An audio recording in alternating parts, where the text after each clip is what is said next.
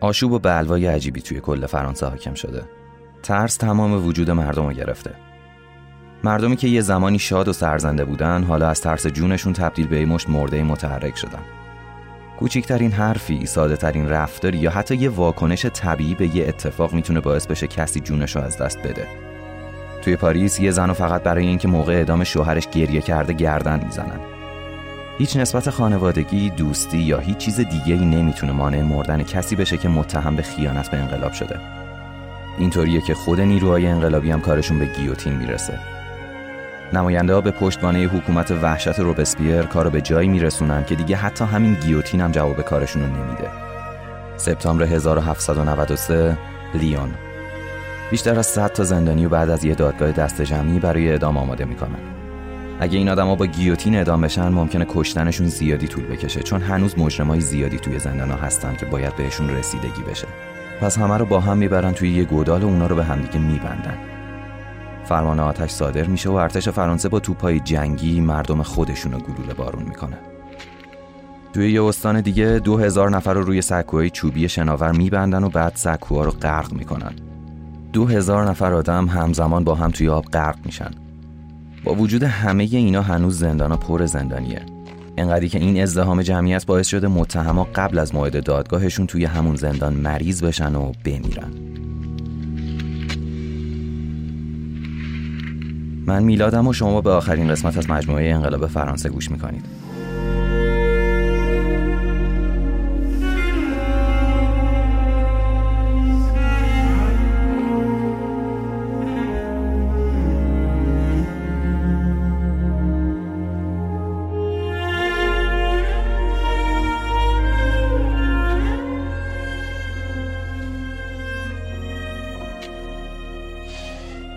خلاصه سری از اپیزود قبل بدم و بریم برای ادامه ماجرا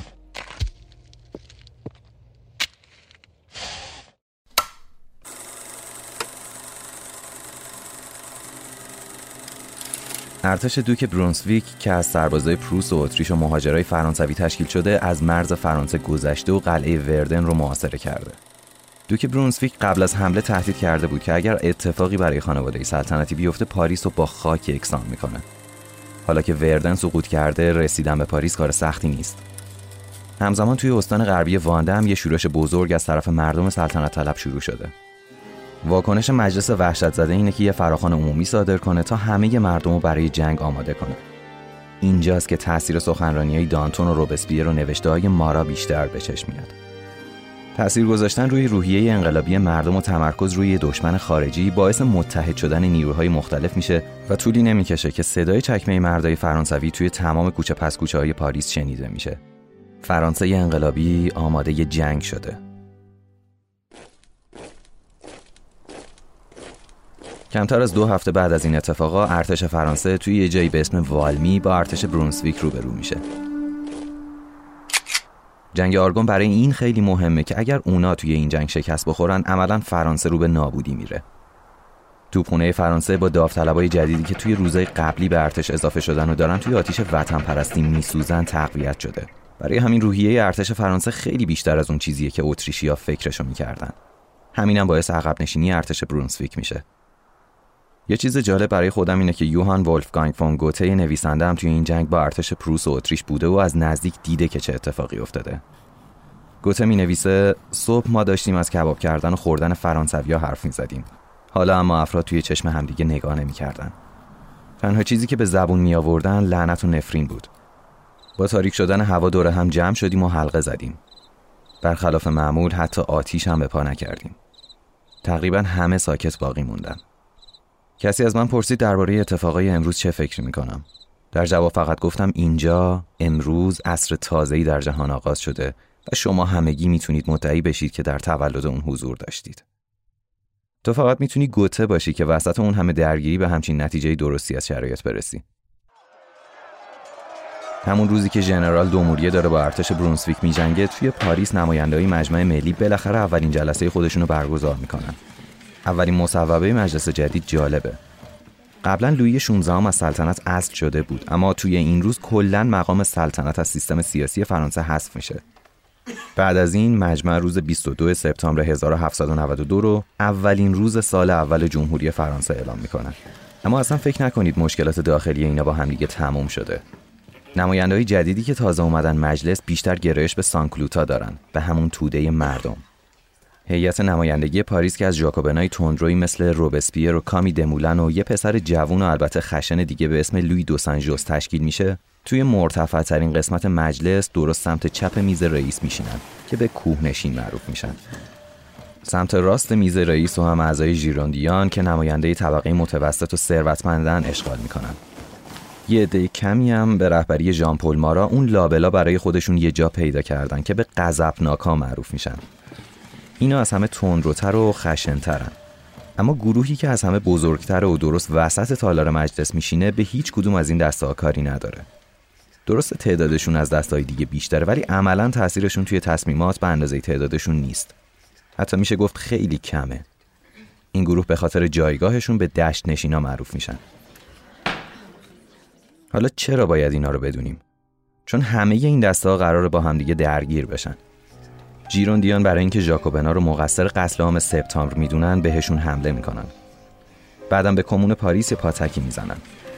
جدا از همه اینا درگیر حمله های شخصی با نمایندهای کوهنشین هم میشن. دانتون که تمام مدت تلاش کرده بود جناهای مختلف رو با هم آشتی بده با این شرایط پیش اومده از شورای اجرایی کنارگیری می‌کنه و به حمایت از کوهنشینا بلند میشه. یه جورایی هی شکل و شمایل گروه داره عوض میشه یا بهتره بگیم که دارن خالص میشن. نوامبر همون سال جعبه اسناد مخفی لویی توی کاخ تویلری پیدا میشه. اسنادی که از نظر ژاکوبنا برای محاکمه شاه و اعدام اون کافیه. رهبری این حرکت و همون پسر جوونه به عهده می‌گیره که گفتم از تندروهای ژاکوبناست. لویی دو سنجوست این اسم خوب یادتون باشه چون بعدا باش کار داریم. ژیروندیان مخالف این حرکتن ولی با وجود مدارکی که علیه شاه وجود داره کاری از دستشون بر نمیاد. برای همین نهایت تلاششون رو می‌کنن تا حداقل جلوی اعدام شاهو بگیرن. بریسو رهبر ژیروندیان میگه هیچ جمهوری خواهی هرگز به این باور نخواهد رسید که به منظور از بین بردن مقام سلطنت باید مردی را که آن مقام را اشغال کرده کشت.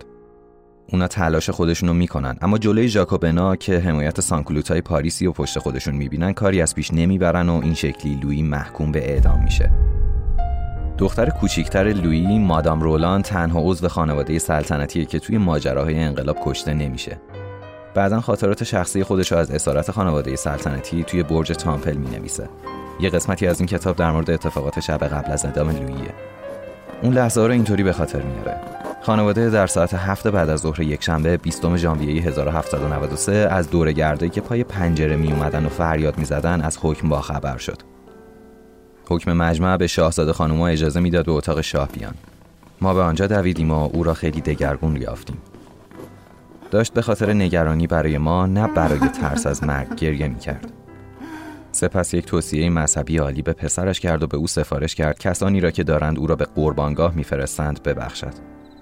برای دختران هم دعای خیر کرد. ملکه خواهش کرد تمام شب را با لویی بگذراند اما او قبول نکرد و به همسرش فهماند که نیاز به آرامش و سکوت دارد. ملکه تقاضا کرد که دست کم به او اجازه داده شود که صبح زود برگردد. تقاضایی که شاه به آن رضایت داد. اما وقتی که همه آنها رفتند از نگهبانانش خواسته بود که اجازه ندهد دوباره برگردند. چون این کار سبب درد و رنج بیشتر از حد او خواهد شد. 21 ژانویه 1793 لویی 16 هم از خانواده بوربون پادشاه سابق فرانسه مردی که به امید اصلاحات به تخت سلطنت نشسته بود برای اعدام با گیوتین آماده میشه. وقتی از پله بالا میره به تب زنا اشاره می‌کنه که ساکت باشن بعد رو به جمعیتی که دارن نگاهش می‌کنن میگه من بیگناه میمیرم. تبزنا دوباره سری شروع به زدن می‌کنن تا صدای لویی به جمعیت نرسه. بعد دوتا مرد بهش نزدیک میشن و اونو روی تخت میخوابونن. توی یه چشم هم زدن تیغه میفته و تموم. سر لویی پادشاه سابق فرانسه توی 38 سالگی از بدنش جدا میشه. نگهبانی که به صحنه نزدیکتره به طرف جنازه اون حرکت می‌کنه. سر و بر میداره و رو به جمعیت بالا می‌بره. یه لحظه سکوت و بعد سر و صدای زنده باد ملت و زنده باد جمهوری از همه جا شنیده میشه. مردم به هیجان اومده غرق شادی شدن. یه روایتی هست که میگه وقتی سر لویی جدا شد چند نفر از مردم میرن سمت جایگاه و دستمالای خودشون رو به خون اون می‌زنن و با همین دستمالا شروع به رقصیدن و شادی می‌کنن. اینکه چقدر همچین ماجرایی درسته یا نه مشخص نیست. خب حالا لازمه یه توضیحی بدم. یادتونه گفتم فرانسویا میترسیدن از اینکه بخوان لویی رو بکشن؟ ماجرا این بود که اگر لویی کشته می‌شد ممکن بود ارتش اتریش و اسپانیا پروس بهشون حمله کنن. خب این تهدید تا یه زمانی عملی بود. اما اون وقتی که ارتش فرانسه توی جنگ والمی زد بقیه رو پرپر کرد دیگه تهدیدی وجود نداشت. اونا تهدید اصلی رو از بین برده بودن. همینم بهشون این اعتماد به نفس میده که شاه کشی کنن. Coldplay یه آهنگی داره به اسم Viva la Vida اسم آهنگ از روی یکی از نقاشی های فریدا برداشته شده. متن این آهنگ عملا سرگذشت لویی 16 همه چیزی که خود Coldplay میگه نه فقط به لویی که به همه انقلابا میشه تعمیمش داد. یه تیکه از این آهنگو با هم گوش کنیم.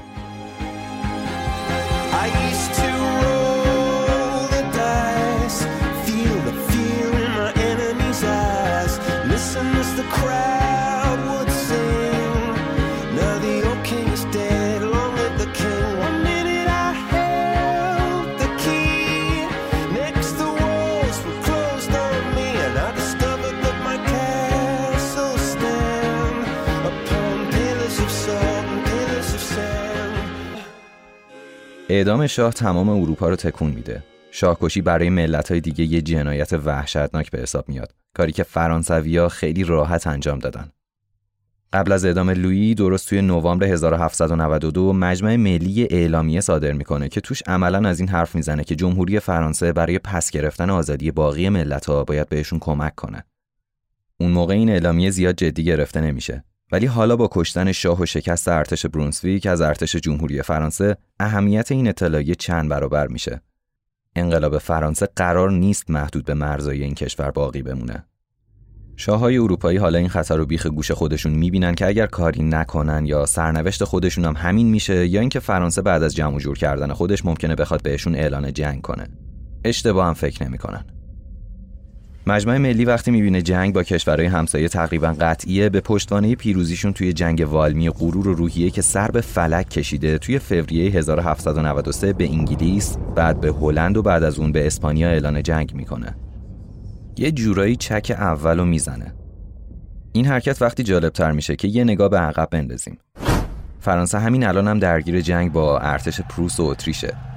یعنی فقط توی چند هفته وضعیتش با تمام اروپا به وضعیت جنگی تغییر می‌کنه. اون اوایل همه چیز براشون خوب پیش میره. ارتش فرانسه به فرماندهی ژنرال دوموریه که از ژیروندیانه نه فقط ارتش مهاجم به خاک فرانسه رو وادار به عقب نشینی کرده که حتی به سرزمین اونام حمله می‌کنه. تمام مدتی که دوموریه روی دور موفقیت محبوبیت ژیروندیان هم توی فرانسه تضمین شده است. اما این گسترده شدن جنگ بالاخره تاثیر منفی خودشو می‌ذاره. دلیلش هم مشخصه. فرانسه رسما با تمام کشورهای دور و اطراف خودش داره میجنگه و این یعنی تمام مرزهای فرانسه چه آبی و چه خاکی نیاز به مراقبت خیلی زیادی دارن. تهدید سلطنت طلبا هم که همیشه هست. از طرفی با کمیاب شدن مواد غذایی و بالا رفتن هزینه ها ارزش اون پولی که چاپ کردن و دادن دست مردم که باهاش اموال کلیسا رو بفروشن روز به روز داره پایین تر میاد. این وسط گروهی که بیشترین فشار بهشون میاد دوباره همون دهقانا و سانکلوتایی هستن که همیشه تحت فشار بودن و همین باعث شده بود که همیشه پای ثابت اعتراضات و شورشا باشن. بهار 1793 ژنرال دوموریه چند تا شکست پشت سر هم می‌خوره که دلیل این شکست رو حکومت بیکفایت کنوانسیون و سیر انقلاب می‌دونه. برای همین از انقلاب رو برمیگردونه و به ارتش اتریش ملحق میشه. پناهنده شدن اون که تا حالا نماینده ژیروندیان به حساب می اومد به معنای خیانت کل ژیروندیان به ملت فرانسه در نظر گرفته میشه. مجمع برای تقویت قوای نظامی دستور اعزام 300 هزار تا سرباز جدید میده. مامورای سربازگیری وقتی برای انجام کارشون به استانهای مختلف میرن با جمعیت دهقانای عصبانی و مسلحی روبرو میشن که دلشون نمی‌خواد برای حکومتی که بهش احساس وفاداری نمی‌کنن بجنگن. حالا برای همه مشخص میشه که خشونت دهقانا فقط مختص به عوامل شاه نبوده. اونا از این خشونت هر جایی که بخوان استفاده می‌کنن. مامورا رو قتل عام می‌کنن سربازای گارد ملی رو مجبور به فرار می‌کنن و در نهایت یه لنگرگاه رو روی ناوگان ارتش انگلیس باز می‌کنن. این همون نیرویی بود که انقلاب به واسطه استفاده ازش خودشو تا اینجا رسونده بود. حالا داشت یه شکل دیگه ای خودشو نشون می‌داد. وقتی دوموری شکست می‌خوره و فرار می‌کنه محبوبیت ژیروندیان انقدی کم میشه که به چشم خائن بهشون نگاه می‌کنن. اونا جدا از شکست نظامی توی کنترل شرایط داخلی هم عجیب دستشون بسته میشه. هیچ کنترلی روی شرایط اقتصادی ندارن. اوضاع روز به روز بدتر پیش میره. همین باعث میشه که نمایندهایی دشنشین مجلس ملی به ژاکوبنا تمایل پیدا کنن و از اونا طرفداری کنن. این قدرت گرفتن ژاکوبنا توی مجلس بهشون پروبال میده تا یه سری تصمیما رو بگیرن. قرار میشه از این به بعد مهاجرایی که از فرانسه رفتن و حالا می‌خوان برگردن همشون اعدام بشن. از طرف دیگه کمیته های مراقبتی تمام خارجیایی که به مملکت وارد میشن و زیر نظر بگیرن و تمام حرکاتشون رو ثبت کنن. اما مهمترین اقدامشون تشکیل دادگاه انقلابه. وظیفه این دادگاه محاکمه تمام کسایی که به فعالیت های ضد انقلابی متهم شدن. دقت کنین نه که فعالیتی کرده باشن و نه. همین که متهم بشن کافیه تا ببرنشون برای محاکمه. یکم قبلتر گفتم وقتی مامورای سربازگیری میرن توی شهرستانا چی میشه؟ سانکلوتا که نمی‌خوان برای دولت مستقر توی پاریس بجنگن شروع به کشتن مامورای حکومت می‌کنن. این حرکت به ژاکوبنا ثابت می‌کنه که اگر اونا مثل ژیروندیان شل بگیرن ممکنه این اتفاقا بازم تکرار بشن. اونا به یه راه حل ساده می‌رسن. کشتن هر کسی که مخالف دولت مستقره. دانتون برای دفاع از این رفتار میگه بگذاری ترسناک شویم تا از ترسناک شدن مردم جلوگیری کنیم. در نهایت یه چیزی به اسم کمیته امنیت به ریاست جورج دانتون تشکیل میشه. اینا خیلی سریع اختیاراتی که وزرا دارن و ازشون می‌گیرن و خودشون میان وسط. جالبترم اینه که تمام جلساتشون هم مخفیانه برگزار می‌کنن. کنترل که دست ژاکوبنا میفته عملا دستشون برای کارهای بیشترم باز میشه. از سانکلوتا استفاده می‌کنن تا ژیروندیان رو از مجمع بیرون کنن. اتهامی که به ژیروندیان می‌زنن از تلاش برای جلوگیری از اعدام شاه تا سنگ اندازی برای تصویب قانون کنترل قیمتها و در نهایت شکست و پناهنده شدن ژنرال دوموریه به دشمن. ژان پل مارا یه مقاله‌ای توی نشریه دوست مردم می‌نویسه و می‌خواد اعضای ژیروندیان بازداشت بشن. ژیروندیان هم که هنوز یه نیمچه قدرتی دارن توی واکنش به مارا اونو به دادگاه انقلاب میکشونن. بدون اینکه حواسشون به محبوبیت مارا بین مردم باشه. توده مردم این آدمی رو که تقریبا همه حتی همفکرای خودش باش مشکل دارن و دوست داره. مارا یه مرد کوتاه و زشت با صورت رنگ پریده است با یه بیماری پوستی. با وجود اینو به خاطر مرضی که داره که باید به خودش برسه بهداشت شخصیش رو رعایت نمی‌کنه. معمولا به همه تهمت و افترا می‌زنه بدون اینکه ترسی از عواقبش داشته باشه. لباسای پاره و داغون میپوشه تا شاید به خاطر همین چیزا بتونه توجه عوامو به خودش جلب کنه که آره این کارم خیلی خوب انجام میده. یه جورایی از اون اولین پوپولیستای مدرن تاریخه. پس تقریبا همه موافق بودن تا این آدم زودتر حذف بشه. اما حمایت مردمی که بهش به عنوان یکی از خودشون نگاه می‌کنن و پشت خودش می‌بینه مردم انقدر به دادگاه انقلاب فشار میارن تا در نهایت به خاطر ترس از عواقب اعدام مارا اون می‌تونه جون سالم به در ببره می 1793 درگیری بین ژیروندیان و ژاکوبنا بیشتر میشه. ژاکوبنا برای جلب حمایت سانکلوتا یه طرحی رو تصویب می‌کنن که به شهرداری اجازه میده حد اکثر قیمت قلات و آرد و اونا مشخص کنن و اینطوری واسطه ها رو مجبور کنن قلات رو با قیمتی که اونا می‌خوان به بازار بفرستن. اینطوری میشه که می‌تونن قیمت قلاتی که بالا رفته رو حالا با تصویب این طرح برای یه مدت محدود کنترل کنن و خودشونو مثل سوپرمن و قهرمان ملی نشون بدن. اتفاقا نقششون هم کار می‌کنه. ژیروندیان برای جواب به این کار به کمون انقلابی حمله می‌کنن و ابر ناشر و عضو کمون رو بازداشت می‌کنن. روبسپیر که متوجه شده یا حالا باید درگیر بشه یا اینکه ممکنه ژیروندیان دوباره قدرت رو دستشون بگیرن مردم رو تشویق به شورش می‌کنه توی یه سخنرانی میگه وقتی همه قوانین زیر پا گذاشته میشن و وقتی استبداد به نقطه اوجش رسیده و وقتی حسن نیت و نزاکت زیر پا لگدمال میشه اون وقتیه که مردم باید یه کاری بکنن اون لحظه حالا فرا رسیده این سخنرانی باعث میشه توی نقطه های مختلفی از پاریس کمیته انقلابی تشکیل بشه تا مردم رو برای قیام سازماندهی کنن. روز یک شنبه دوم جوان مردم مسلح همراه گارد ملی تالار جلسات مجمع ملی رو محاصره می‌کنن. چند نفری به نمایندگی از اونا میرن تو و درخواستشون رو مطرح می‌کنن. درخواست چیه؟ مجازات مجرما.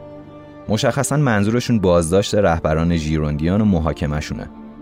اولش نماینده ها قبول نمی‌کنن ولی وقتی از در مجلس میان بیرون و با جمعیت مردم مسلح و عصبانی روبرو میشن دوباره برمیگردن توی مجلس و این بار بعد از کلی بحث و درگیری طرحی رو تصویب می‌کنن که به موجب اون بیشتر از 20 نفر از رهبران ژیروندیان بازداشت و به مردم تحویل داده میشن کار فقط به بازداشتم ختم نمیشه و یکم بعد اعدامشون می‌کنن اینطوری روبسپیر و ژاکوبنا جلوی ژیروندیان که برای یه مدتی رسما قدرت اول فرانسه انقلابی بودن پیروز میشن و اونا رو عملا حذف می‌کنن.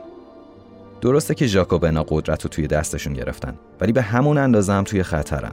چون هنوز بحران غذایی و اقتصادی سر جاش هست. وضعیت مملکت هم که افتضاحه. از اونا مهمتر اینه که با قدرت های اصلی اروپا دارن میجنگن. پس اوضاع قرار نیست خیلی خوب پیش بره. اما این شرایط برای کسی مثل روبسپیر که خیلی وقت خودشو براش آماده کرده یه فرصته بعد از ماجرای مجلس ملی باقی مونده ژیروندیان از پاریس فرار می‌کنن به شهرهای دیگه تا اونجا بتونن با استفاده از نفرتی که نسبت به حکومت پاریس هست دست به شورش بزنن. حکومتی که شهرستانیا همیشه ازش نفرت داشتن. حالا این شورش از طرف ژیروندیان کنار شورش سلطنت طلبا که رسما تبدیل به یه جنگ داخلی شده اوضاع خرابتر می‌کنه. کمیته امنیت عمومی همون جایی که دانتون رئیسش بود نمی‌تونه جلوی این شرایط بحرانی کار خاصی انجام بده. برای همین دانتون مجبور به استعفا از کمیته میشه و جای خودش رو به روبسپیر میده. تغییری که باعث انحراف مسیر انقلاب به سمت یه مسیر وحشتناک میشه. شاید توی حالت دیگه کسی مثل روبسپیر چیزی می‌شد که براش تربیت شده بود. یه حقوقدان یه آدم حسابی. اما وقتی وسط یکی از عجیبترین انقلابای تاریخ وایسادی و حالا جایگاهی به این مهمی پیدا کردی ممکنه هر کاری ازت سر بزنه. در مورد همین روبسپیر کلی بحث و دعوا هست. یه عده میگن رهبر بزرگی بوده که دغدغه مردم عادی رو داشته ولی یه عده دیگه دقیقا خلاف این نظر رو فکر می‌کنن. که نه فقط دنبال همچین هدفی نبوده که حتی برای رسیدن به خواستهای شخصیش هیچ مانعی حتی از بین بردن مردم عادی رو هم جلوی خودش نمی‌دیده. برای اینکه دید بهتری از روبسپیر داشته باشیم و ببینیم کی و چطوری بوده بریم یه نگاه دقیق تری بهش بندازیم. روبسپیر یه مرد کوچیک اندام با صورت استخونی رنگ پریده است که بعضی اونو به گربه تشبیه می‌کنن. صداش یه صدای تومخی و زمخت و آزاردهنده است. سبک حرف زدنش هم یه نواخت و خیلی آکادمیکه. رفتارش هم که سرد و بی‌اعتناست. از زندگی تجملاتی خوشش نمیاد ولی خیلی حواسش به سر و وضع خودش هست. مثلا مراقب نوع کلاگیسی که سرش می‌ذاره هست تا همیشه مرتب به نظر بیاد. اون آشناهای زیادی داره ولی دوستای زیادی نداره. بهش میگن مرد فساد ناپذیر چون رشوه نمی‌گیره و از پولسازی به واسطه انقلاب استفاده نمی‌کنه. روبسپیر خیلی تحت تاثیر ژان ژاک روسوی فیلسوفه. تا حدی که همیشه یه نسخه از قرارداد اجتماعی روسو رو با خودش این طرف و اون طرف می‌بره. یادتونه گفتم انقلاب فرانسه بیشتر رفت سمت عقاید روسو؟ این یکی از دلایلشه. حالا اینکه چقدر این عقاید رو درست اجرا کرد با خودشون. اون مثل آدمای مذهبی که همیشه یه نسخه از انجیل رو با خودشون دارن یه نسخه از قرارداد اجتماعی رو با خودش داره. روسو به این معتقده که آدما ذاتا پاک و خوبن. همین فکرم توی سر روبسپیر پرورش پیدا می‌کنه که در نهایت می‌تونه با حرفای خودش این احساسات رو توی وجود مردم بیدار کنه. اینطوری که اونا هم یه قسمتی از یه آرمان بزرگ و شریف و باشکوهن. حالا اگر کسی نمی‌تونست خودش رو توی اون جایگاهی که روبسپیر تصویر کرده بود ببینه دلیلش رو توی نفوذ عوامل خارجی یا ناتوانی مردم توی پیروی از سیاستهای خودش می‌دید. خیلی از دوستای نزدیکش معتقدن اون بیشتر دنبال ظاهر خودشه تا خواست مردم. مدرکی هم که برای اثبات حرفشون میارن اینه که اون خیلی به ظاهرش اهمیت میده. خونش پر از تابلوهای نقاشی و کندکاری و البته یه مجسمه نیمتنه از خودشه. منتقداش میگن بیشتر از اون که به نفس فضیلت توجه داشته باشه به این توجه می‌کنه که توی نظر مردم با فضیلت تر از بقیه به حساب بیاد. اما با تمام این حرفا اون کسیه که خودش رو وقف مردم و دفاع از منافع مردم عادی کرده. وقتی روبسپیر به جای دانتون رئیس کمیته امنیت عمومی میشه جنگ با شورشی های داخلی و دشمنای خارجی هم شدت بیشتری به خودش می‌گیره. اما نیروهای تندرو هنوزم بیشتر از این می‌خوان. اونا می‌خوان حکومت با کسایی که قلات و احتکار می‌کنن یا این بین واسطه گری انجام میدن با شدت عمل بیشتری برخورد کنه. منظور از شدت عمل بیشترم اینه که گردنشونو بزنه. سانکلوتا مارا رو به چشم قهرمان می‌بینن. قهرمانی که دشمنای زیادی هم داره. درسته که از دست ژیروندیان تونسته در بره اما هنوزم هستن افرادی که به هر شکلی می‌خوان از شهرش خلاص بشن. اینکه تا حالا هم کسی نتونسته بهش آسیب بزنه فقط و فقط به خاطر اینه که سفت و سخت ازش محافظت میشه. تا وقتی که دختر جوان روستایی از اهالی نورماندی یکی از اون اشرافزادهایی که طرفدار ژیروندیانن و حالا فقیر شدن تصمیم می‌گیره مهمترین رهبر سانتکلوتا رو از بین ببره. شارلوت کوردی برای اینکه بتونه به مارا نزدیک بشه یه نامه برای اون می‌نویسه که من اطلاعات مفیدی از یه گروه ضد انقلابی دارم که باید به طور خصوصی با شما در میون بذارم. اما حفاظت از مارا انقدی زیاد هست که با وجود اینکه یه دختر جوونه بازم به این راحتی اجازه ملاقات بهش ندن. چند باری تلاش می‌کنه تا اینکه بالاخره موفق میشه اجازه ملاقات بگیره. شارلوت قبل از اینکه بره پیش مارا یه نامه از دلیل کاری که می‌خواد بکنه به علاوه مدرک هویتی خودشو به لباسش سنجاق می‌کنه چون نمی‌خواد از عملش برداشت دیگه ای بشه و نمی‌خواد اسمش یه وقت اشتباه توی تاریخ ثبت بشه. بعد یه چاقوی فولادی توی لباس خودش قایم می‌کنه و برای ملاقات با مرد شماره یک سانکلوتا راهی میشه. موقعی که کردی وارد اتاق میشه مارا توی وان مسی خودش که درست وسط اتاق گذاشتن برای تسکین بیماری پوستی فلش کننده ای که داره هموم آب معدنی می‌گیره و سرشو با یه پارچه که روش سرکه ریخته بسته. درست کنار دستش هم یه میز کوچیک گذاشتن که برای نوشتن از اون استفاده می‌کنه کردی با اشاره به یادداشتی که از قبل برای مارا فرستاده بهش میگه که حالا اومده تا اون اسامی رو اسامی خائنین رو بهش بده. مارا خیلی سریع کاغذ و قلمش رو برمیداره و از کردی می‌خواد اسامی رو بهش بگه تا اون یادداشت کنه. وقتی اسامی رو می‌گیره با لبخند به شارلوت کردی میگه به زودی سرشون زیر گیوتین میره. توی همین لحظه شارلوت کردی چاقویی که قایم کرده رو در میاره و توی سینه مارا فرو می‌کنه و قلبش رو میشکافه. خنده روی صورت مارا خشک میشه. شارلوت نمی‌تونه از خونه فرار کنه چون مارا قبل از مردن داد می‌زنه و کمک می‌خواد. که البته کسی نمی‌تونه بهش کمکی کنه ولی باعث میشه شارلوت کردی قبل از رفتن از در خونه بازداشت بشه. چند روز بعد دادگاه انقلاب شارلوت کردی رو به اعدام با گیوتین محکوم می‌کنه. اون رو به حاضرین توی دادگاه میگه من یه نفر رو کشتم تا جون یکصد هزار نفر رو نجات بدم. می‌دونیم که همچین بیرا هم نگفته. مارا از لحظه ای که توی انقلاب نقشی می‌گیره باعث مرگ تعداد زیادی آدم میشه. کسی که حتی توی لحظات درد و بدبختی خودش هم دست از تهمت زدن و پاپوش درست کردن و کشتن بقیه بر نمیداره. یادتونه توی قسمت قبل از ژاک لوی داوید نقاش گفتم؟ اون دوست نزدیک مارا و یکی از رهبرای دو آتیشه انقلاب بود. داوید نقاشی این لحظه رو به بهترین شکل ممکن کشیده. یه نکته جالبی هم توی نقاشی مرگ مارا هست که بعد نیست بگم. وقتی شارلوت کردی موفق میشه مارا رو بکشه توی زندان درخواست می‌کنه یکی یه نقاشی ازش بکشه. یه جورایی می‌خواسته تصویرش موندگار بشه.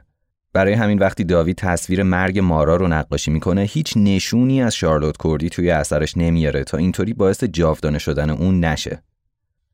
از اون طرف با مردن مارا عملا روبسپیر تنها رهبر انقلابه که هنوز قدرتمند باقی مونده. یادمون نرفته دیگه. قبل از مارا دانتون مجبور شده از سمت خودش استعفا بده که همین یعنی قدرتش خیلی خیلی کمتر از روبسپیره. حالا روبسپیر و ژاکوبنا خیلی سریع از فرصت پیش اومده استفاده می‌کنن و پیشنویس قانون اساسی رادیکال خودشون رو تهیه می‌کنن. سال قبل یه قانون اساسی دیگه تدوین شده بود اما اون موقع ژیروندیان توی قدرت بودن و حالا ژاکوبنا می‌خواستن از اون قانون اساسی یه پله جلوتر برن. توی قانون جدید همه مردای بزرگسال حق رأی داشتن و حکومت تعهد می‌داد که اونا بتونن کار رو تحصیل کنن. اما همه اینا وقتی اجرایی می‌شد که وضعیت جنگی تموم شده باشه. پس یه جورایی مهمترین اولویت مشخص شدن وضعیت جنگ داخلی و خارجیه. کمیته امنیت کم کم جای کمیته مراقبت و دادگاه انقلاب و حتی وزیرا رو می‌گیره و عملا اختیار اجرایی حکومت دستش میفته. مرگ مارا نگرانی زیادی رو بین مردم پیش میاره که نکنه یه توته از طرف سلطنت طلبا باشه که با این کار می‌خوان انقلاب رو از بین ببرن.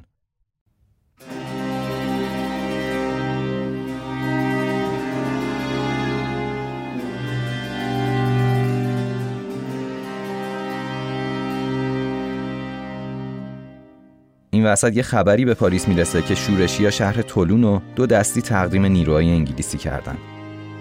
کمیته هم برای اینکه تا حدودی به مردم اطمینان بده اجازه همچین اتفاقی رو به کسی نمیده جنگ داخلی و خارجی رو با شدت بیشتری دنبال می‌کنه اونا توی ماه اوت فرمان عجیب بسیج عمومی صادر می‌کنن. این فرمان یعنی همه شهروندای فرانسه از مرد و زن و بچه به خدمت فراخونده میشن تا توی جنگ شرکت کنن. جدا از همه اینا قیمت همه چیزم داره بالا میره. مردم به حکومت فشار میارن که برای تمام اجناس حد اکثر قیمت تعیین کنن و اگر کسی مزنون به این شد که قوانین رو رعایت نمی‌کنه بازداشتش کنن. کمیته در نهایت قانونی به نام قانون مزدونان رو تصویب می‌کنه که به دادگاه انقلاب اجازه میده هر کسی رو که به دشمنی با انقلاب مقصر شناخت و مجازات کنه. مجازات هم که می‌دونین چیه؟ یه چیزی از اون بالا فرود میاد رو سر کسی که اون پایین دراز کشیده. عجیب ترین حالت ممکن پیش میاد. از این به بعد اگر کسی با مهاجران نسبتی داشته باشه مخالف با انقلاب حرفی بزنه یا چیزی بنویسه یا حتی با مجازات شده قبلی همدردی کنه یا بدتر از اون اگر با کسی که کشته شده فامیل باشه مقصر شناخته میشه. عملا کل مردم فرانسه مقصرن و فقط تا وقتی که کسی سر وقتشون نرفته می‌تونن زنده بمونن. حالا و با این قانون خواسته تندروهای ژاکوبن برآورده میشه که بزار ایجاد وحشت دستور روز باشه. سیاستی که اسمن کمیته امنیت عمومی دوازده نفر هدایت می‌کنه. اما رهبر مسلم این کمیته همون همیشگیه ماکسیمیلیان روبسپیر. اون دو تا دستیار ویژه هم برای خودش انتخاب می‌کنه. اولی همون پسر جوون است که گفتم استارت محاکمه لویی رو می‌زنه یعنی لویی دو سنجوست که بعدا به فرشته مرگ مشهور شده و بعدی یه حقوقدانیه به اسم جورج کوتون اینطوری چرخدنده های ماشین مرگ ژاکوبنا تندترم میچرخن. دستور کار کمیته یه سبک جدید زندگی برای تمام مردمه. فرهنگ مردم فرانسه حداقل توی این دوره خیلی بیشتر از اون چیزی که تصور می‌شد با مسیحیت پیوند داره.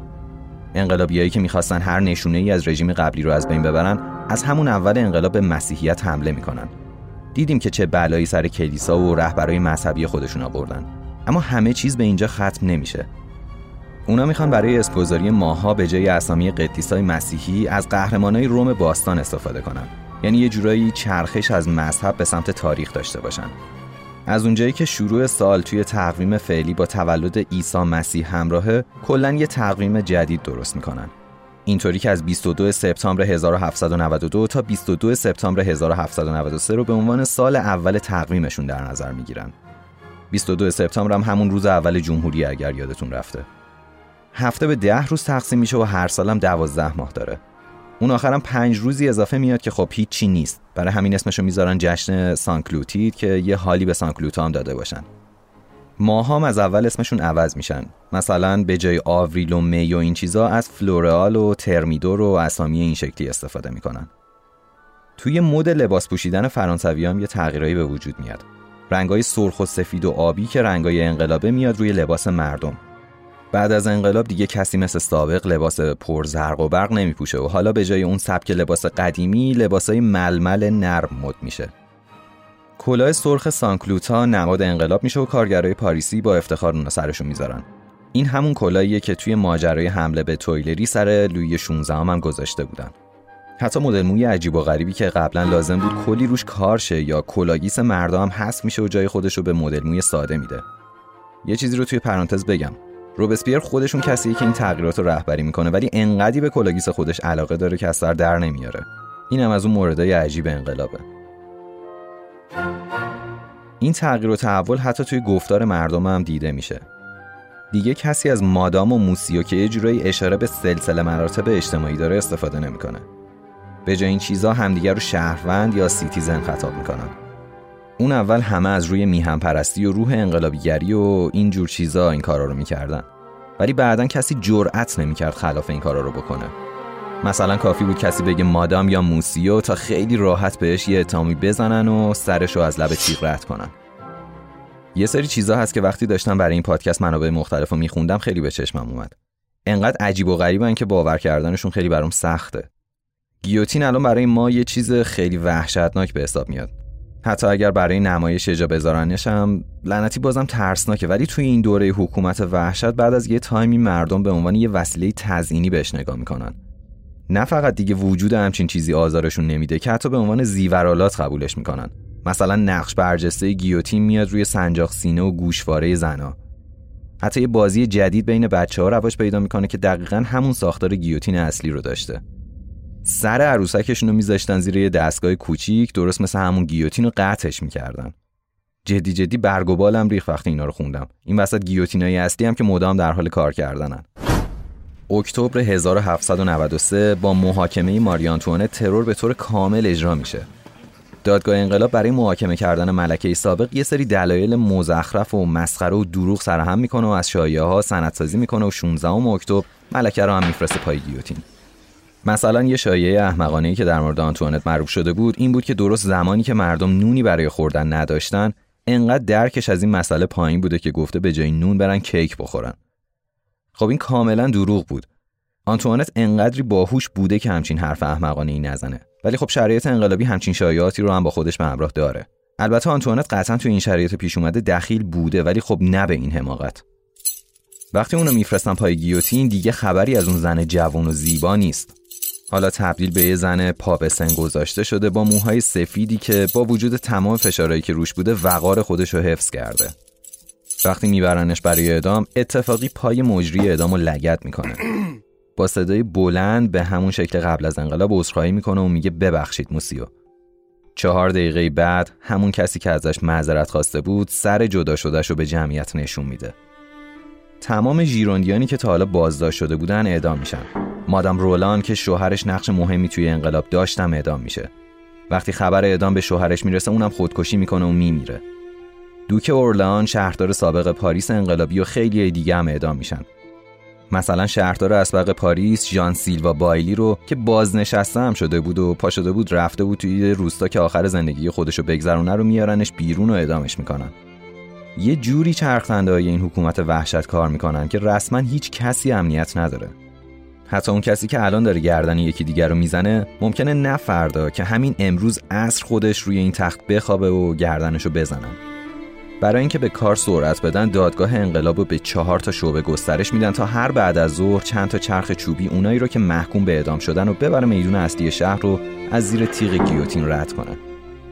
اون اول اگر یادتون باشه فقط مخالفای انقلاب اعدام می‌شدن. اما حالا از محتکرای مواد غذایی و اونایی که علیه کمیته یواشکی حرف می‌زدن گرفته تا زنی که موقع اعدام شوهرش گریه کرده بود. همه و همه رو به راحتی اعدام می‌کنن. لوی دو سنجوس درست توی بهبهه این اداما با لحن خشک و خشن خودش میاد و جرایمی که مجازات مرگ دارن و اعدام می‌کنه. میگه سه گناه بر ضد جمهوری وجود داره.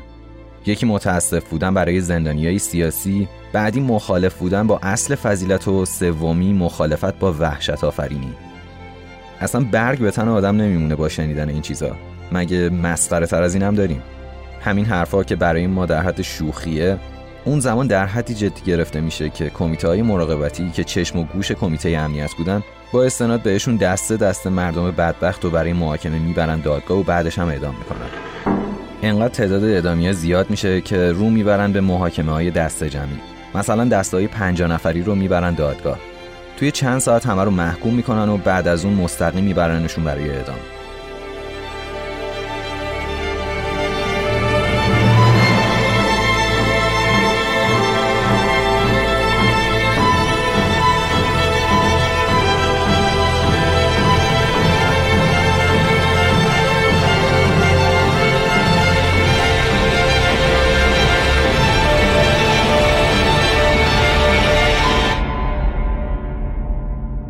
قبلا گفتم که توی شهرستانا مردم از حکومت مرکزی دلخوشی نداشتن.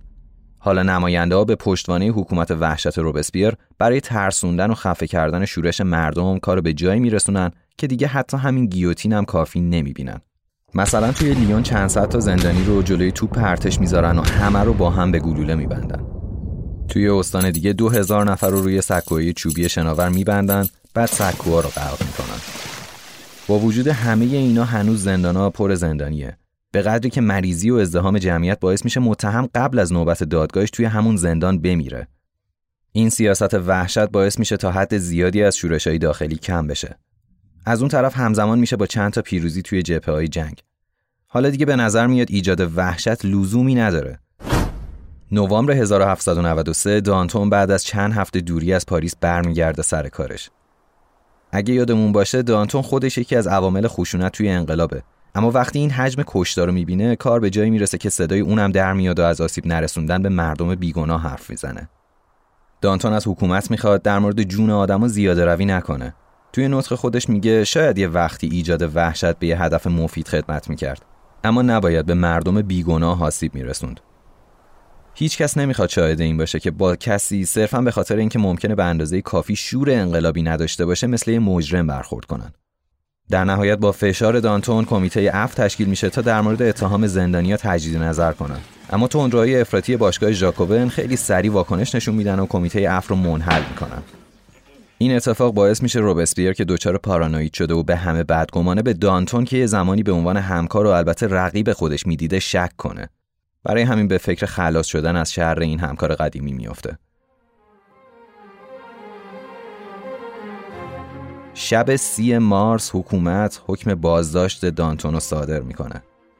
کامی دمولن رو که یادتونه همون همون که اول انقلاب رفت رو میز کافه و استارت حمله به باستیلو زد.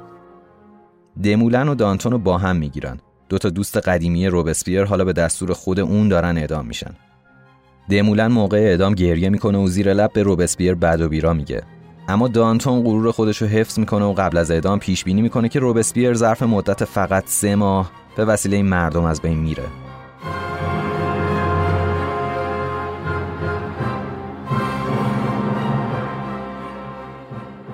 این تاریخ خوب یادتون باشه. روبسپیر خودش با کلیسا مخالفه اما قلبا به خدا اعتقاد داره.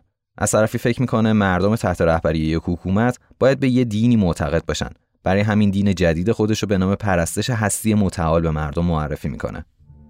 برای جلب حمایت مردم از دین یه سری جشنم را میندازه تا توجه مردم رو به خودش جلب کنه. توی همون ماهی که از دین جدیدش رونمایی می‌کنه یه سری فرمان هم تصویب میشن که تعریف مزنون رو بیشتر می‌کنه. یعنی اینکه از حالا به بعد مردم باید حواسشون باشه در مورد این دین جدید چطوری رفتار می‌کنن.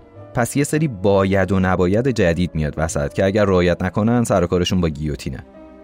با تصویب قانون جدید دادستانا دوباره پرکار میشن. زندانا تا کله پر میشن و دوباره تو خیابونا سیل خون را میافته. به خاطر یه اظهار نظر ساده یا حتی یه اشتباهی که مربوط به گذشته میشه ممکنه کسی پاش به این ماجرا باز بشه. دادگاه انقلاب تشکیل شده بود که دشمنای انقلاب از بین ببره. ولی کم کم با این رویه ممکن بود دیگه کسی وجود نداشته باشه که بخواد طرفدار یا علیه انقلاب رفتار کنه. مردمی که از مرگ دانتون عصبانی بودن به روبسپیر به عنوان یه دیکتاتور وحشی نگاه می‌کنن. اونا از این همه خونریزی خسته شدن. روبسپیر تغییر شرایط رو حس می‌کنه و مثل همیشه میاد با تاکتیک همیشگی خودش جلوی مخالفت رو بگیره. 26 ژوئیه 1794 میره مجمع و خبر از کشف یه توطعه تازه میده. حتی میگه اسم افرادی که توی اون دخیل هستن و داره و فردا میاد اعلامشون کنه. قول میده که خیلی سریع دست به کار شه و خائنین رو مجازات کنه. اما اینجاست که یه اشتباه بزرگ می‌کنه. وقتی میگه یه توطعه تازه کشف کرده و اسمی اعلام نمی‌کنه عملا یه برزخ درست می‌کنه. این برزخی که با نگفتن اسامی درست میشه همه رو توی این شرایط قرار میده که زیر تیغ گیوتینن. هر کسی می‌تونه توی این لیست باشه. هیچ کسی امنیت نداره. شاید اگر همون موقع چهار تا اسم می‌داد ماجرا با اعدام همونا تموم می‌شد. ولی اینطوری عملا تمام نماینده ها سنگینی تیغ گیوتین رو رو گردن خودشون حس می‌کنن. حالا نمایندهایی که ترسیدن یه نقشه می‌کشن. اونا باید قبل از اینکه روبسپیر فرصت گفتن اسامی رو پیدا کنه از شهرش خلاص شن. صبح روز بعد وقتی روبسپیر میره مجمع اسامی رو اعلام کنه یکی از نماینده ها اونو از پشت تریبون کنار می‌زنه. با این حرکت باقی نماینده هم یکی یکی میان و اونو دوره می‌کنن. روبسپیر کلی تلاش می‌کنه تا حرف خودش رو بزنه اما صداش بند اومده. یکی از نماینده با دیدن این شرایط داد می‌زنه که خون دانتون نفسشو گرفته. حتی فکرش هم نمی‌کرد که توی همچین وضعیتی گیر بیفته. در نهایت روبسپیر رو سنجست و کتون رو بازداشت می‌کنن. کمون انقلابی به محض اینکه با خبر میشه تلاش می‌کنه اونا رو آزاد کنه. این کارم می‌کنه. اما فردای اون روز حدود 6000 نفر از مردم عصبانی به تحریک نماینده ها میریزن تو ساختمون شهرداری و همه چیزو داغون می‌کنن. روبسپیر مقاومت می‌کنه و چند تا تیر به سمتشون شلیک می‌کنه. انقدی از کنترل خارج میشه که یکی از این تیرا اشتباهی به صورت خودش می‌خوره و فکش رو از بین می‌بره. در نهایت اونو همکاراش رو دوباره بازداشت می‌کنن و می‌برن کاخ تویلری و 6 ساعت اونجا نگهشون میدارن تا مجمع در مورد اینکه باهاشون چیکار کنه تصمیم بگیره. تمام این مدت فک روبسپیر داره خون میاد و با یه باندی که پر خون شده داره سعی می‌کنه جلوشو بگیره. در نهایت ساعت هفت بعد از ظهر همون روز با همون گاری که کلی از مردم و پای گیوتین فرستاده بود راهیش می‌کنن. کجا؟ جایی که سرشو از بدنش جدا کنن. آدمی که با حرفا و خطابه‌هاش دهن مردم رو سرویس کرده بود حالا به خاطر آسیبی که به فکش رسیده حتی نمی‌تونه حرف بزنه. همین که روبسپیر پای گیوتین می‌رسه مأمور اعدام بانداج از روی فکش برمیداره. اونم از شدت درد یه فریاد بلند می‌کشه که با افتادن تیغ تموم میشه و همینجا حکومت وحشت هم از بین میره. پیشبینی دانتون در مورد اینکه تا سه ماه بعد مردم رو رو از بین می‌برن به شکل باور نکردنی درست از آب در میاد. توی حکومت ترور یا وحشت یه چیزی بین چهل تا پنجاه هزار تا توی یه سری از منابع تا هفتاد هزار نفر رو اعلام می‌کنن که یا اعدام میشن یا توی نوبت اعدام میمیرن. اینا انقدر آتش کشتن داشتن که حتی زنای باردار رو بدون اینکه منتظر بمونن بچهش به دنیا بیاد می‌کشن. با درخواست لاوازیه شیمیدان مشهور فرانسوی برای اینکه حکم اعدامش یه کمی دیرتر اجرا بشه تا بتونه تحقیقات علمی خودش رو تموم کنه مخالفت می‌کنن و خیلی سریع اعدامش می‌کنن. قاضی توی جواب درخواست لاوازیه گفته جمهوری انقلابی فرانسه دیگه نیازی به شیمیدان نداره. اما نه فقط فرانسه که کل دنیا به کسی مثل لاوازیه نیاز داشت. لوی لاگرانژ ریاضیدان بعد از این اتفاق میگه فقط یه لحظه زمان صرف بریدن سر لاوازیه شد. اما شاید 100 سال زمان لازم باشه تا کسی مثل اون دوباره به دنیا بیاد. معروفه که میگن موقعی که روبسپیر کشته میشه یه تعداد محدودی براش عزاداری می‌کنن. حتی اون کسایی که مدام از طرفش آسیب دیدن. توی همین حال اوضاع یکی از سیاستمدارای محلی فرانسه که از اعدام جون سالم به در برده بود پیشنهاد می‌کنه روی سنگ قبر روبسپیر بنویسن. ای آبر برای مرگ من گریه نکن. چون اگر من زنده بودم تو میمردی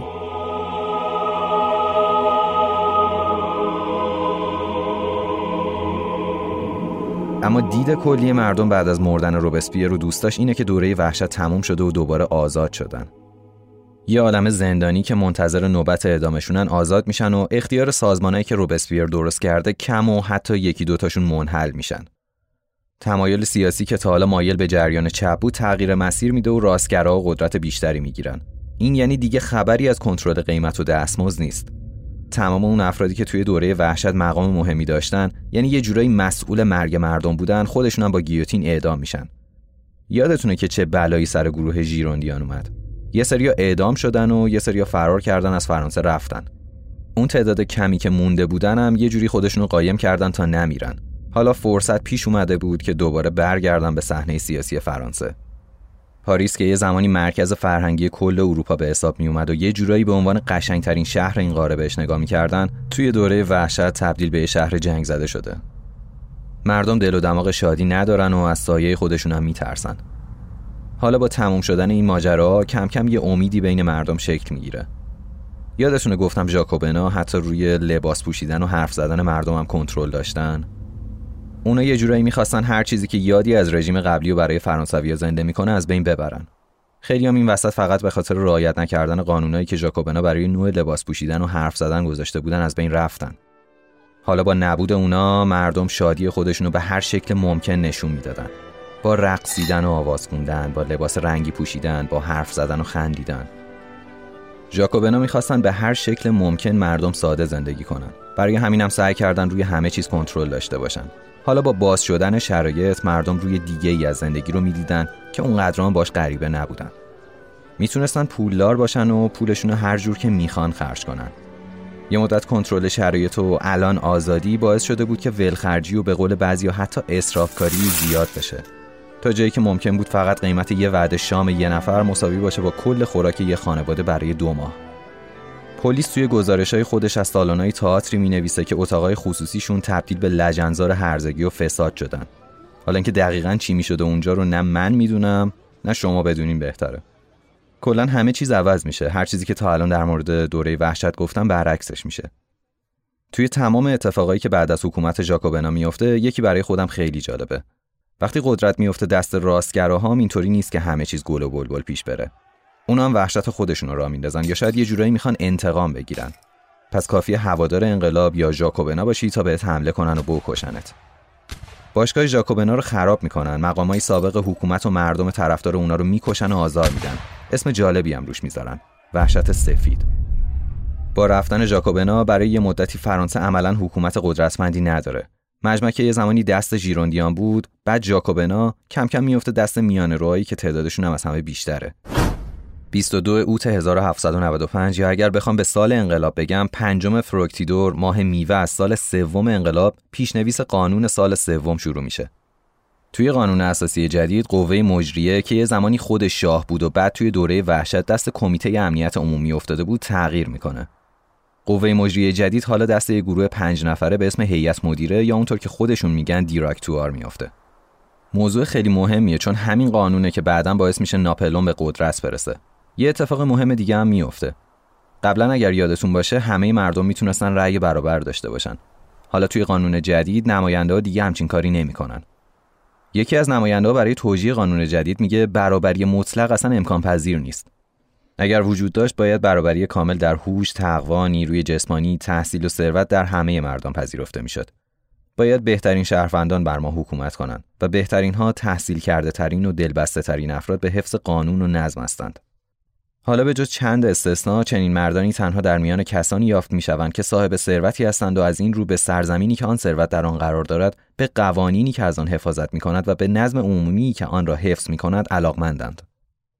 بنابراین شما باید حقوق ثروتمندان را تضمین کنید و از پذیرش حقوق سیاسی بیقید و شرط برای مردان فاقد ثروت خودداری کنید. کلیت این حرفا چیز جالبی نیست. اینکه یه طبقه رو دوباره می‌برن می‌ذارن بالا و میگن بقیه هیچی نیستن و قدرت باید دست اینا باشه. اما یادمون باشه که اینجا مردم فرانسه تجربه افتادن قدرت دست همین مردم بی سواد و فقیر رو دارن. همین توده مردم بودن که استارت خشونت رو زدن. همینا بودن که توی هر ماجرایی بدون اینکه اصلا بفهمن دارن چی کار می‌کنن خیلی هیجانی یه مسیری رو پیش گرفتن. یه جورایی اون آدم ثروتمند و پرقدرت درست موقعی که مردم فکر می‌کردن قدرت دستشونه بیشتر کنترلشون می‌کرد. هر جا لازم بود اینا رو مثل یه مش سرباز میفرستاد تا به اون نتیجه که می‌خواد برسه. جنگ اصلی سر این بود که کی و چطوری کنترل این نیروی وحشتناک و دست خودش بگیره. یه وقتی ژیروندیان بودن بعد جاکوبنا. شاید این نماینده داره زیادی تون میره. ولی اگر یه شهروند پاریسی باشی که به چشم دیدی این جماعت چه کارایی ازشون برمیاد منطقیه که سعی کنی یه جوری محدودشون کنی. خلاصه که مجمع با قانون جدید می‌خواد یه جورایی کنترل دوباره فرانسه رو دست خودش بگیره و تا جایی ممکن از خشونت و بینظمی جلوگیری کنه. سلطنت طلبا وقتی می‌بینن حکومت ضعیفه مردم پاریس رو برای حمله به مجمع تحریک می‌کنن. اینجا اون اتفاق مهم و تاریخی میافته. مجمع که می‌بینه ممکنه دوباره همه چیز بره رو هوا پای ارتش می‌کشه وسط. از ارتش می‌خواد هر طور که می‌تونه جلوی این ماجرا رو بگیره. ارتش هم به فرماندهی افسر جوان خودش ناپلون بوناپارت با استفاده از نیروی توپخونه جلوی این شورش رو می‌گیره. بعد از چند سال شورش و قتل و غارت و بینظمی ماجرای اکتبر 1795 تبدیل به آخرین شورشی میشه که پاریس تا سی سال بعدی به خودش می‌بینه. یه جورایی از حالا به بعد مردمی که دیگه از همه چیز خسته شدن سرشونو می‌کنن تو لاک خودشون و بیخیال این چیزا میشن. دیگه برای کسی مهم نیست که توی عالم سیاست داره چه اتفاقی میافته. مهم خوشگذرونی و تفریحه. البته که همه هم نمی‌تونن تفریح کنن. تفریح برای اونایی که یه جوری تونستن به پول برسن وگرنه باقی مردم اکثرا فقیرن و هنوز درگیر سیر کردن شکم خودشونن. این وسط یه بابایی به اسم فرانسوا نوئل بابوف سر و کلش پیدا میشه. طرف یه روزنامه نگار جوونه که دنبال مالکیت عمومی ثروته. می‌خواد همه چیز از ثروت و زمین و مواد غذایی بین مردم به صورت مساوی تقسیم بشه. اون می‌دونه که همچین کاری به این راحتی انجام نمیشه. پس میگه تنها راه رسیدن به این شکل از سوسیالیسم استفاده از خشونت تا بالاترین حد ممکن خودشه. گرفتین چی شد؟ فرانسه که تازه از یه حکومت وحشت در اومده دوباره داره با این حرفا میره سمت یه چیز بدتر.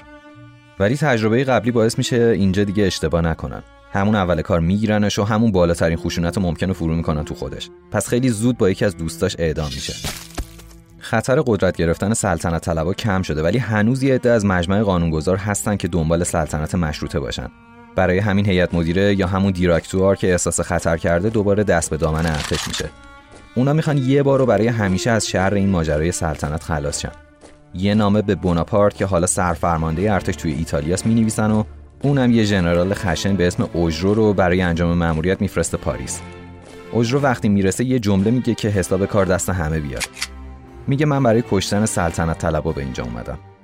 فرمان کودتای نظامی میده و عملا کنترل حکومت رو دستش می‌گیره. تمام نمایندهایی که حتی یک کم مایل به سلطنتن و بازداشت و انتخاباتی که اونا رو به مجلس رسونده باطل اعلام می‌کنه. همه این ماجراها نشون میده حکومتی که باید با سیاست و رضایت عمومی سر کار باشه حالا تمام تکیهش به ارتشه. همینم باعث میشه اعتبار خودش رو بین مردم از دست بده. از اون طرف بوناپارت توی جنگ ایتالیا پیروز شده و ایتالیا رو رسما تصرف کرده. هیئت مدیره که هر جا کم آورده رفته سر وقت ارتش با دیدن محبوبیت بوناپارت خوشحاله که اون توی ایتالیاست و برنگشته پاریس. اما ناپلون خیلی زود می‌فهمه انقدی قدرت و محبوبیت داره که صرفا یه ژنرال ارتشی باقی نمونه. برای همین تصمیم می‌گیره برگرده فرانسه. اون از قبل می‌دونه وقتی پاش به پاریس برسه باید چی کار کنه. برای همین معروفه که میگن موقع برگشت به فرانسه گفته دارم به میهن می‌روم که حقوقدانان را بیرون برانم